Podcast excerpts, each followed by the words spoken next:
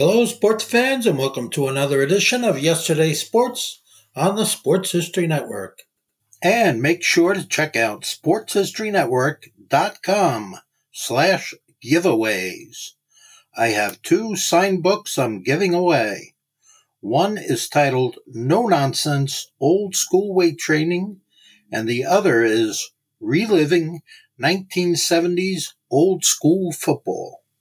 In this Roar of the Crowd episode, we want to transport you back to 1988 on October 15th when we had the Notre Dame Fighting Irish and the Miami Hurricanes, two of the top teams in the land going at square to square. The, it was called the Catholics versus Convicts, and it's a game that went down in history as one of the greatest ever. And our summary story on it is coming up in just a moment.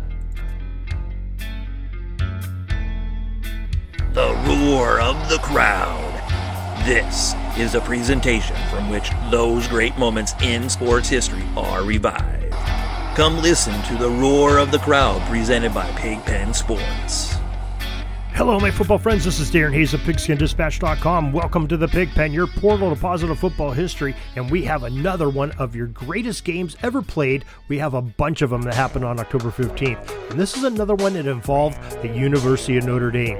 Well, the Miami Hurricanes were the top team in the land, and they traveled to Notre Dame to face the number four Fighting Irish. The Irish were coached by legendary sideline boss Lou Holtz, while the Miami Hurricanes, they had Jimmy Johnson on their sidelines. Two great coaches in college football history, two great teams facing off. Now, the rosters of these two teams look like a who's who of know, who was going to the NFL. First, the Miami Hurricanes. They had NFL players galore. Steve Walsh, a quarterback. Craig Erickson was a quarterback in waiting. Cleveland Gary, the running back. Alex Johnson, another running back. Andre Brown. Uh, Randall Hill, Dale Dawkins, all wide receivers that made it in the NFL. Carlos Huerta and Bill Hawkins rounded out the NFL lineup of the Miami Hurricanes. But the Notre Dame Fighting Irish were no slouches either. They had their own uh, great players. Tony Rice was the starting quarterback, did not make it in the NFL, but Kent Graham, his backup, did.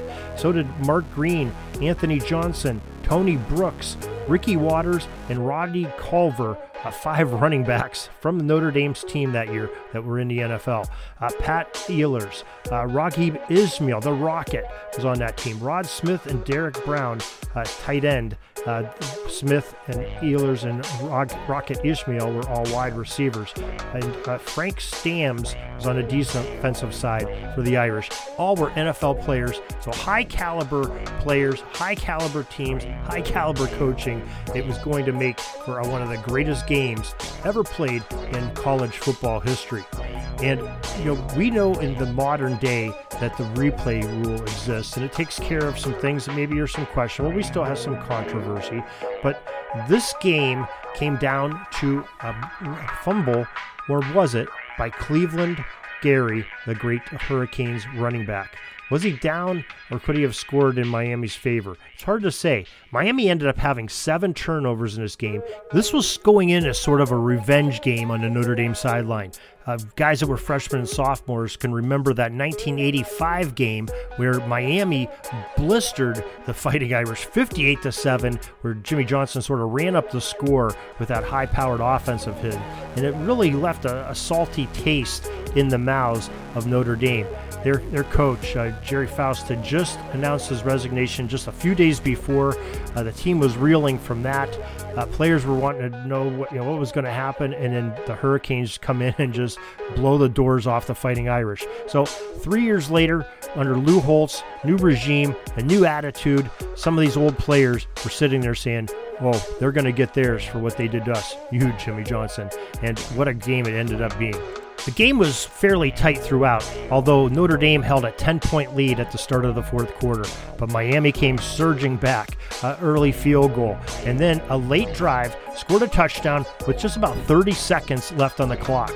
Notre Dame's up 31 to 30. Miami and Jimmy Johnson are not going for the tie. They're going for the win.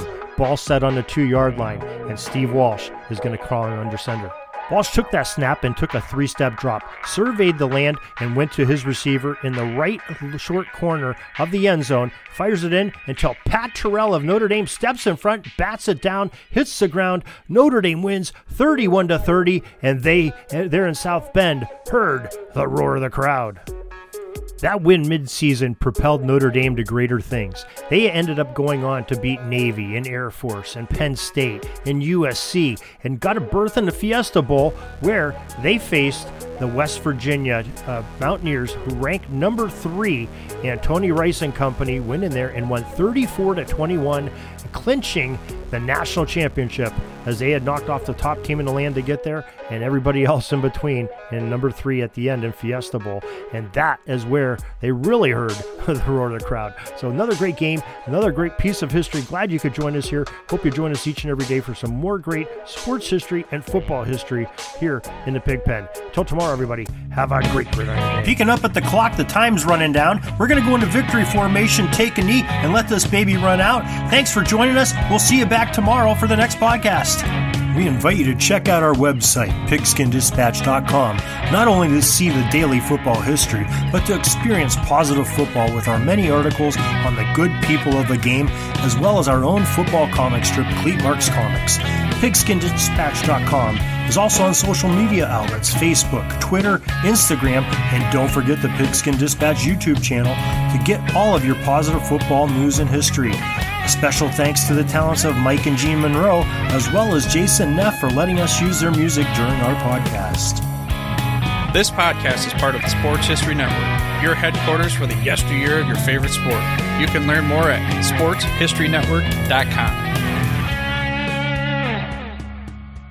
Hey there, football fans. This is Ross, the host of the Pigskin Tales podcast.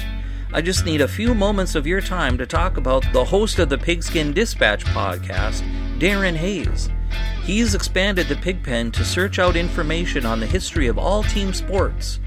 It's a quest to find out about the competitors, teams, and places chronicled throughout athletic history through the uniforms and gear the participants used and wore. And he is taking you, the listener, with him on this educational journey to preserve sports history on the Sports Jersey Dispatch, found here on the Sports History Network. His newest podcast, called Jersey Dispatch, is all based on the jerseys that all the greats used to wear.